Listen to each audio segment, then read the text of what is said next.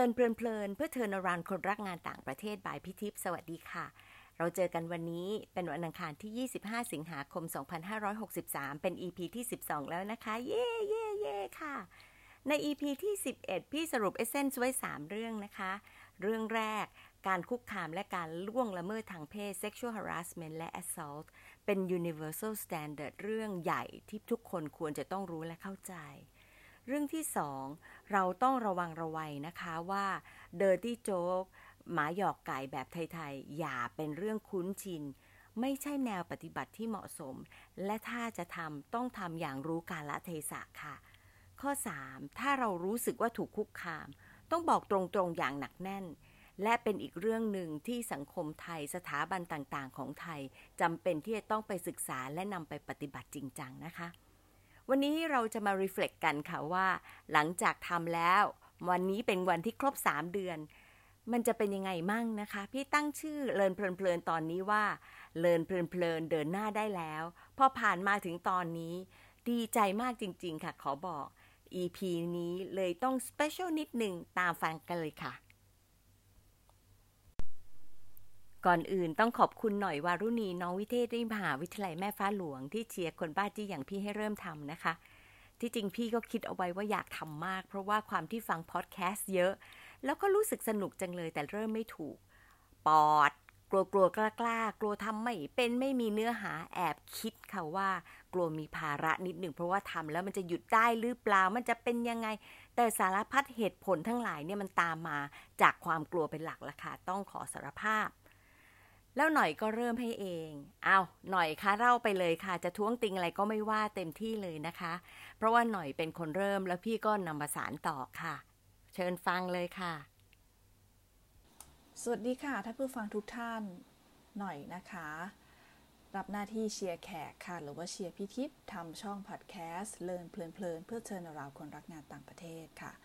ก่อนจะมี EP นี้ได้เนี่ยบอกเลยว่าเซอร์ไพรส์สุดๆไปเลยค่ะ เพราะอะไรน่ะล่ะคะ ก็จู่ๆค่ะพิทิพย์ทักแชทมาค่ะ บอกว่าเดี๋ยวจะส่งคลิปเสียงให้ทางอีเมลอะพอได้รับอีเมลแล้ว พอเปิดฟังคลิปเสียงเท่านั้นแหละค่ะคำกากเลยค่ะเพราะพี่ทิพย์ค่ะได้อัดเสียง ดัดอัดคลิปนะคะ บอกไว้ว่าจะให้หน่อยร่วมวงคุยใน EP นี้ด้วยค่ะ การเชียร์พี่ทิพย์ทำช่องพอดแคสต์นะคะ จะว่ายากก็ยาก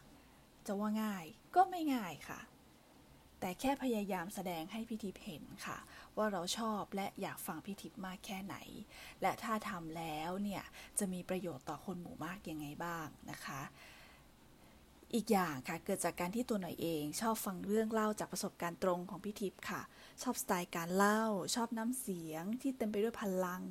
ฟังพี่ทิพย์ทีไรมีพลังฮึดในการทำงานเพิ่มขึ้นเป็นกองเลยค่ะ และช่วงนี้เนี่ยพอดแคสต์ก็กำลังอินเทรนด์ใช่ไหมคะ อย่างที่ทุกคนทราบ ก็เลยฉุกคิดขึ้นมาได้ว่า ถ้าพี่ทิพย์เอาประสบการณ์ที่มีค่ะ มาเล่าให้ฟังผ่านพอดแคสต์ทำช่องเป็นของตัวเองเลยเนี่ย มันจะต้องเยี่ยมมาก ๆ แน่ ๆ เลย อีกอย่างถ้าถ้าเรื่องราวดีๆ ที่พี่ทิพย์เล่าอะค่ะ คนวิเทศหรือแม้แต่คนทั่วไปได้มาฟังเนี่ย มันจะต้องเป็นประโยชน์ไม่มากก็น้อยค่ะ พออยู่พี่ทิพย์ขึ้นแล้วใช่ไหมคะ ก็เลยบอกพี่ทิพย์ว่า ไม่ต้องกังวลเลยค่ะ เรื่องเทคนิค เดี๋ยวหน่อยช่วยเอง เดี๋ยวจัดให้เอง แต่เอาจริง ๆนะคะทำไม่เป็นเลยสักอย่างค่ะ แต่ไม่เป็นไรมาถึงขั้นนี้แล้ว ต้องลองดูสักตั้งแล้วค่ะ แรกเริ่มนะคะทำยังไงเริ่มต้นเลยค่ะ ไม่ยากถามอากูเลยค่ะอากูมีทุกอย่างที่เราต้องการ ก็ไปหาอ่านไปศึกษานะคะว่าเริ่มทำพอดแคสต์เนี่ยจะต้องทำยังไงบ้างนะคะเพราะส่วนใหญ่แต่ว่าส่วนใหญ่ข้อมูลที่อ่านเจอก็จะแนะนำเรื่องเทคนิคการสร้างคอนเทนต์ซะมากกว่า หรือไม่งั้นก็จะเป็นการแนะนำเรื่องการฝากไฟล์อัพคลิปขึ้นยังไง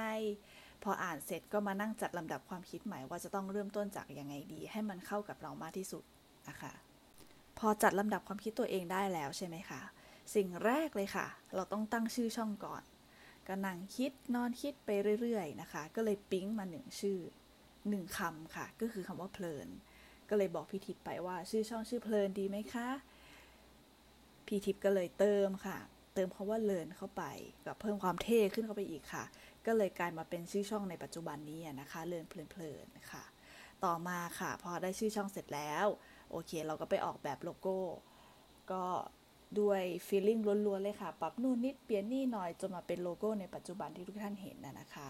ต่อมาก็ศึกษาเรื่องการตัดต่อคลิปเสียง การหา jingle เปิดรายการ ศึกษาวิธีการอัพคลิปเสียงลงในแต่ละแพลตฟอร์มค่ะ ทุกอย่างที่เล่ามาค่ะ ก่อนจะเป็น Learn เพลินๆเพื่อ turn around คนรักงานต่างประเทศ สิ่งที่ได้เรียนรู้คือ อย่ากลัวที่จะทำอะไรใหม่ ๆ เพียงเพราะว่าเราไม่เคยทำแต่อยากให้ลองทำและศึกษาเรียนรู้ดูก่อน ใส่ความอยากทำเข้าไปเลยค่ะ แล้วก็สนุกไปกับมัน เท่านี้เลยค่ะ เราอาจจะค้นพบความสามารถอีกด้านหนึ่งของตัวเองก็ได้นะคะ สุดท้ายนี้ค่ะ สิ่งที่ได้เรียนรู้จากการได้มีส่วนร่วมในการทำช่องเลินเพลินการทำพอดแคสต์นี้นะคะ อย่าหยุดที่จะเรียนรู้ค่ะ การเรียนรู้ไม่มีที่สิ้นสุดจริง ๆ ค่ะ และอีกอย่างนอกจากเรียนรู้แล้ว เราต้องเปิดใจรับฟังคำติชมด้วยนะคะ ไม่งั้น การพัฒนาก็จะไม่เกิดขึ้นค่ะ หวังว่าท่านผู้ฟังจะได้ประโยชน์จากการแชร์ประสบการณ์จากหน่อยไม่มากก็น้อยนะคะโซสำหรับวันนี้ขอบคุณที่ติดตามรับฟัง และขอคืนไมค์ให้พี่ทิพย์ต่อเลยค่ะ เป็นยังไงคะน้องๆ ฟัง buddy ด้านเทคนิคของพี่แล้ว ตัวพี่เองคิดว่าพี่เนี่ย บ้าจี้เชียร์ขึ้นง่ายมาก ว่าที่จริงไม่ได้ง่ายอย่างที่ตัวเองคิดนะคะ ดูท่าก็ยากลำบากอยู่มีหลาย step อยู่ แต่ความที่หน่อย convince อย่างแรง บวกกับความสนุกและบวกกับสองเรื่องค่ะ เรื่องหนึ่งคือความเกรงใจ มีความรู้สึกว่ารับปากน้องแล้ว ก็ควรจะต้องทำตามที่รับปาก ข้อที่สองก็คือเราควรจะต้องเป็นโมเดลที่สามารถที่จะทำแล้วก็ขจัดความกลัวของเราให้ได้ไปด้วยนะคะ ตรงนี้ก็จะเป็น หวังว่าจะเป็นโมเดลที่ดีระดับหนึ่ง ให้กับตัวเองด้วยนะคะ ไม่ใช่ว่าให้กับคนอื่น ให้กับตัวเองที่จะทำในสิ่งที่เราคิดว่าอยากทำแต่กลัวๆกล้าๆค่ะที่จริงพี่เนี่ยเบมากค่ะ เริ่มจากยิ่งกว่าศูนย์อีกนะคะ อัดลง iPhone ก็ไม่รู้จะอัดตรงไหน จะส่งอะไรยังไงไม่มีไอเดียเลยทั้งสิ้นค่ะ แต่ในที่สุดแล้วก็ไปฟังตามเว็บไซต์ต่างๆ ไปอ่าน แล้วก็ฟังนพดลสตอรี่ซึ่งอาจารย์นพดลทำเองจากศูนย์ทุกอย่างเลยนะคะ อาจารย์เก่งมาก อาจารย์เป็นเจ้าพ่อ OKR ทำเองหมด พี่ก็มานั่งคิดอีกว่า โอ้โห เราเนี่ยมีหน่อยทำนะ เราง่ายกว่าอาจารย์เยอะมากเลย เราน่าจะยิ่งพยายาม พยายาม พยายามให้เกิดขึ้นให้ได้ค่ะ พยายาม three time บอกกับตัวเองเลยค่ะว่าเป็นเรื่องสำคัญที่ต้องทำให้เกิดนะคะ ราะพอฟังแล้วยิ่งฟังก็รู้เลยค่ะว่าหน่อย start อะไรบ้าง หน่อยบอกไปเลยค่ะอ่าทำเว็บเพจแล้วนะคะ มีชื่อแล้วนะคะ ดีไซน์เอาอะไรคะพี่ทิพย์เริ่มวันไหนดี เอาวันที่มีความหมาย คือคิดเราทุกจุดเลย ถ้าที่ไม่ต้องคิดเอง คิดแต่สาระแล้วก็ทำเสียงส่งเข้าไปแค่นั้นนะคะ แต่จริงพอตอนจะเริ่มก็เสียศูนย์แล้วนะคะไอ้ EP หนึ่งเราก็ดีใจมากเพราะอ๋อ EP หนึ่งคือการแนะนำเนอะพอแนะนำเสร็จก็นอนยิ้ม กระยิมว่าโอเค อีกหนึ่งอาทิตย์ค่อยทำต่อ ปรากฏว่าหน่อยบอกว่าอันนั้นไม่ใช่ค่ะ นั่นคือ EP ศูนย์นะคะ เป็นการโฆษณา ตกใจมากเลย ก็เลยยังบอกกับน้องๆ คนอื่นๆว่า mission นี้เรียกว่า mission ไม่น่าเลย อยู่ดีไม่ว่าดีก็มาทำนะคะ แต่ก็ทำได้จนกระทั่งถึงวันนี้ EP 12 ค่ะขำตัวเองเหมือนกันนะคะ หลังจากที่อัด EP 1 แล้วก็เข้านอนค่ะ แต่เรื่องที่เกิดขึ้นก็คือ คิดเยเลยว่ามันไม่ค่อยดีอะ่ะ ตีมันเหมือนกับจะดีแล้วนะ เพราะว่ามันเป็นเรื่องที่เข้ายุคเข้าสมัยเรื่องของโควิด เรื่องของ racism ในอเมริกาแต่มันยังไม่ค่อยโดนเลย ก็เลยไม่สบายใจ มีความรู้สึกว่าตอนแรกต้องทำให้ดี และมีใครหรือไม่มีใครฟัง เราก็จะต้องทำให้ดีที่สุดเท่าที่เรารู้สึกว่ามันน่าจะปล่อยออกไปได้นะคะ ว่าแล้วก็อะ ตีหนึ่งกว่าตีสองเราก็ลุกขึ้นมาเช็คเมลค่ะ ก็เจอเมลอันหนึ่งมาจากเพื่อนที่อเมริกาพอดี เป็น Fulbright alum นะคะ เควินส่งมาเป็นเรื่องเกี่ยวข้องกับ racism เลยดีใจมากเลยค่ะ ก็เลยลุกขึ้นมานั่งแปล แล้วก็มาทำเป็น bullet point เพื่อที่จะปรับ EP 1 เลยล่ะค่ะจากนั้นก็มานั่งคิดค่ะว่า คนที่เข้ามาอยู่ในวงการงานต่างประเทศของไทย โดยเฉพาะนักวิเทศสัมพันธ์เนี่ย น่าจะมีพื้นฐานในเรื่องอะไรบ้างสำหรับพี่เองในที่สุดคงหนีไม่พ้นในเรื่องของ internationalization IZN และ internationalization at home IAH นะคะ ก็เลยกลายเป็นว่าตอนที่คิดว่าอยากจะให้เบาหน่อยเนี่ย ก็หนักขึ้นเรื่อยๆเรื่อยๆ โดยเฉพาะพอมาคิดว่าอีกสองเรื่องที่เป็นเรื่องของ universal standard ที่น้องๆ น่าจะจำเป็นต้องรู้ คือเรื่องของ plagiarism กับ harassment ก็ทำให้ดูเหมือนกับว่า podcast เนี่ยหนักมากขึ้น แต่ก็พยายามที่จะเติมในเรื่องเล่าเพื่อที่จะให้เข้าใจได้ชัดเจนขึ้น แล้วก็ดูเลยค่ะว่า เรื่องที่เป็นเทรนด์แล้วก็เป็นบริบทของไทยๆนั้นมันเชื่อมโยงกันยังไงบ้างค่ะก็มีแถมเรื่องของ cross culture ซึ่งพี่ชอบมาก เพราะว่าทำงานฟูไบรท์เราจะเจอ story ต่างๆ ทั้งน่ารัก ทั้งเศร้า ทั้งขำ ทั้งขำไม่ออก แต่เป็นเรื่องที่เราเรียนรู้ทั้งสิ้น ก็มาบวกด้วยนะคะ อีกส่วนหนึ่งคือในแต่ละอาทิตย์เนี่ยพี่ก็ได้ไปที่ต่างๆ ไปเข้าฟังหรือว่าไปเป็นส่วนหนึ่งของกิจกรรมนั้นๆนะคะ แล้วก็ร่วมมือกับพออ้อยอสำนักยุทธศาสตร์ อุดมศึกษาต่างประเทศบ้าง ร่วมมือกับบางจุดที่ทำให้มีสตอรี่มีเรื่องใหม่ๆ มีวิธีคิดแตกต่างที่เอามาแชร์กันได้ด้วยตรงนี้ก็เป็นเรื่องที่อยากจะนำมานำเสนอในพอดแคสต์ด้วยค่ะ พี่เองเนี่ยก็คิดว่าคงจะทำให้ผู้ฟังพอมีพื้นฐานพอได้ประโยชน์ แต่ในฐานะครูแล้วก็อีกอย่างหนึ่งคือ เป็นคนที่ทนไม่ได้กับการเรียนแบบคนแล้วก็ไม่มีเอกลักษณ์เลย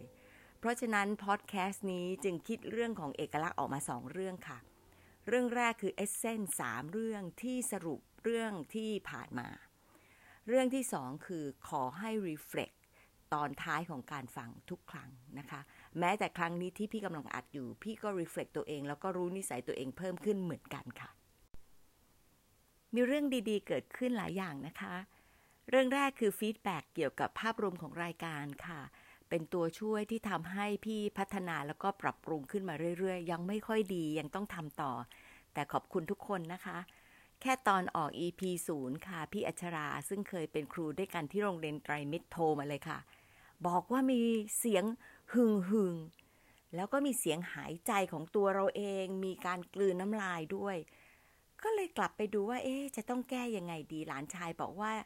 ใช้ small talk เลยครับห่อด้วยทิชชู่นะครับ ซึ่งก็ดูเหมือนกับว่าแก้ได้ดีระดับหนึ่ง ส่วนการกลืนน้ำลายก็พยายามอยู่นะคะ สิ่งที่ทำก็เลยกลับมานั่งเขียนสคริปต์ค่ะ แล้วก็ตัดเป็นส่วนท่อนๆๆๆเพื่อที่จะให้ หน่อยได้สะดวกด้วยแล้วตัวเราเองเนี่ยได้เบรกด้วยเป็นช่วงๆทำให้เป็นช่วงที่อาจจะไปดื่มน้ำได้ กลืนน้ำลายได้นะคะ แล้วก็เป็นการพัฒนาที่ทำให้เรามี record ในการที่จะมาทำ essence แล้วก็การที่จะมาดูสิ่งที่เราทำเรื่องของ feedback ด้วยค่ะได้โทรคุยกับอาจารย์ วิวัฒมุ่งการดีก็เรียนให้ท่านฟังว่าตอนนี้กำลังทำพอดแคสต์ท่านก็สนใจมาก ก็เลยบอกไปบอกว่า ตอนแรกก็จะเป็นเรื่องของ President Emerson College ท่านก็ฟังไม่ออกแล้วตอนหลังท่านก็เลยบอกว่าต้องอ่านว่า Emerson ก็ขอบพระคุณอาจารย์มากนะคะ แล้วก็ถ้าแต่ละคนเห็นว่าพี่เนี่ยอ่านแล้วก็อ่านผิดตรงไหน ติ่งมาเลยค่ะ พี่ก็จะได้บอกในรายการทุกคนก็จะได้รู้เลยว่า พี่อ่านก็ผิดเหมือนกัน และก็อาจจะอ่านผิดเยอะได้ด้วยเหมือนกันนะคะ ไม่มีอะไรที่เสียหาย แต่เราจะปรับให้มันถูกต้องและดีขึ้นค่ะ feedback ที่มาทุกตอนเนี่ย จริงๆพอก่อนจะ on air โดยเฉพาะในเรื่องของสาระนะคะ ก็มาจากปุ๊กน้องซีที่มาตั้งแต่สมัยเรือเยาวชน ซึ่งเป็นคนนอกวงการของการศึกษา มาจากผอ.อ้อย มาจากปูนที่ฟูไบรท์ทั้งสามคนเนี่ยเป็นตัวหลักที่ช่วยฟังเสียง แล้วก็ช่วยดูเรื่องเนื้อหา และก็เชื่อมโยงให้ด้วย บางทีก็บอกว่าพิทิพเรื่องนี้ไม่มีตัวอย่างพอที่คนจะเข้าใจ บางทีเรื่องนี้สั้นบางที QC มากเลยค่ะพิทิพย์คะเขาเป็นตัว S ก็ไปอ่าน Z นะคะ กรุณาอัดใหม่ค่ะ บางทีก็เสียงยังไม่ค่อยได้คุณภาพพอ คือทั้งเสียงและเนื้อหาเนี่ยสองสองสามคนนี้ก็จะช่วยกันสลับทุกตอนเลยค่ะ ที่จริงไม่ใช่เรียกว่าสลับนะ เรียกว่าฟังเต็มที่แล้วก็วิจารณ์เต็มที่ทุกครั้ง เพื่อที่ให้พี่มาปรับปรุงใหม่ แล้วก็พยายามให้ผลงานออกมาดีที่สุดค่ะ เรื่องดีๆ เรื่องที่สองคือการที่คนฟังได้ฉุกคิด ชวนให้เกิดคำถาม ชวนให้เกิดการสนทนาและถกกันนะคะ น้องปุยจากกระทรวงต่างประเทศบอกว่า แค่ได้ยินคำว่า epidemic กับ pandemic ก็ทำให้รู้เลยว่า เออ ตัวเองไม่เคยนึกถึงเรื่องนี้มาก่อน ก็กลับไปนั่งดูแล้วก็เรียนรู้เรื่องคำสองคำนี้ที่ชัดเจนขึ้น โอ้ ดีใจเลยค่ะ นิดเดียวนะคะ แต่เรามีความรู้สึกเลยว่า แค่นี้แหละก็มีประโยชน์แล้วค่ะ ดีใจกับน้องยิ้วที่เขียนคอมเมนต์มายาวมากเลยค่ะ หลังจากที่ฟังตอนแรก ๆ แล้วยังแถมเรื่องที่ตัวเองกำลังทำอยู่ที่มหาวิทยาลัย ก็ทำให้เกิดเป็นวงจรของสังคมวิเทศที่ตื่นตัว แล้วก็ตื่นเต้นมาแบ่งปันเรื่องราวดีๆ แล้วก็ทำต่ออย่างมีคุณภาพ แล้วก็มีคุณค่าต่อสังคมนะคะ ขอบคุณน้องยิ้วนะคะอาจารย์และลูกศิษย์ไตรมิตรเองก็ร่วมกันแชร์ลิงก์ แล้วก็มีบางคนก็เอาไปพูดในแชทรูม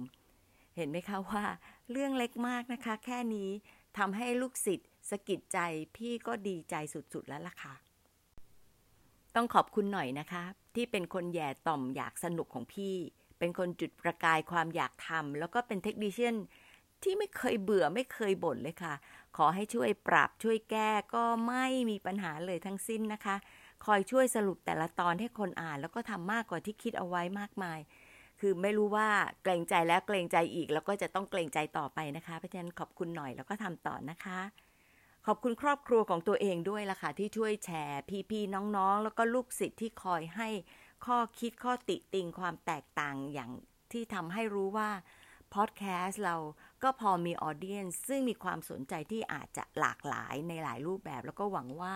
จะมีความรู้แต่ที่ที่สำคัญเนาะตัวพี่เองเนี่ยเรียนรู้เต็มๆเลยค่ะ ขอบคุณทุกคนที่ติดตามเลินเพลินๆที่อาจจะฟังแล้วไม่ได้แสดงตัวนะคะ ไม่เป็นไรค่ะ แล้วก็ไม่ได้คลิกไลค์ไม่ได้แชร์ไม่เป็นไรค่ะ เรื่องนี้ไม่ได้เป็นเรื่องสำคัญ เท่ากับการที่มีทำเกิดขึ้นได้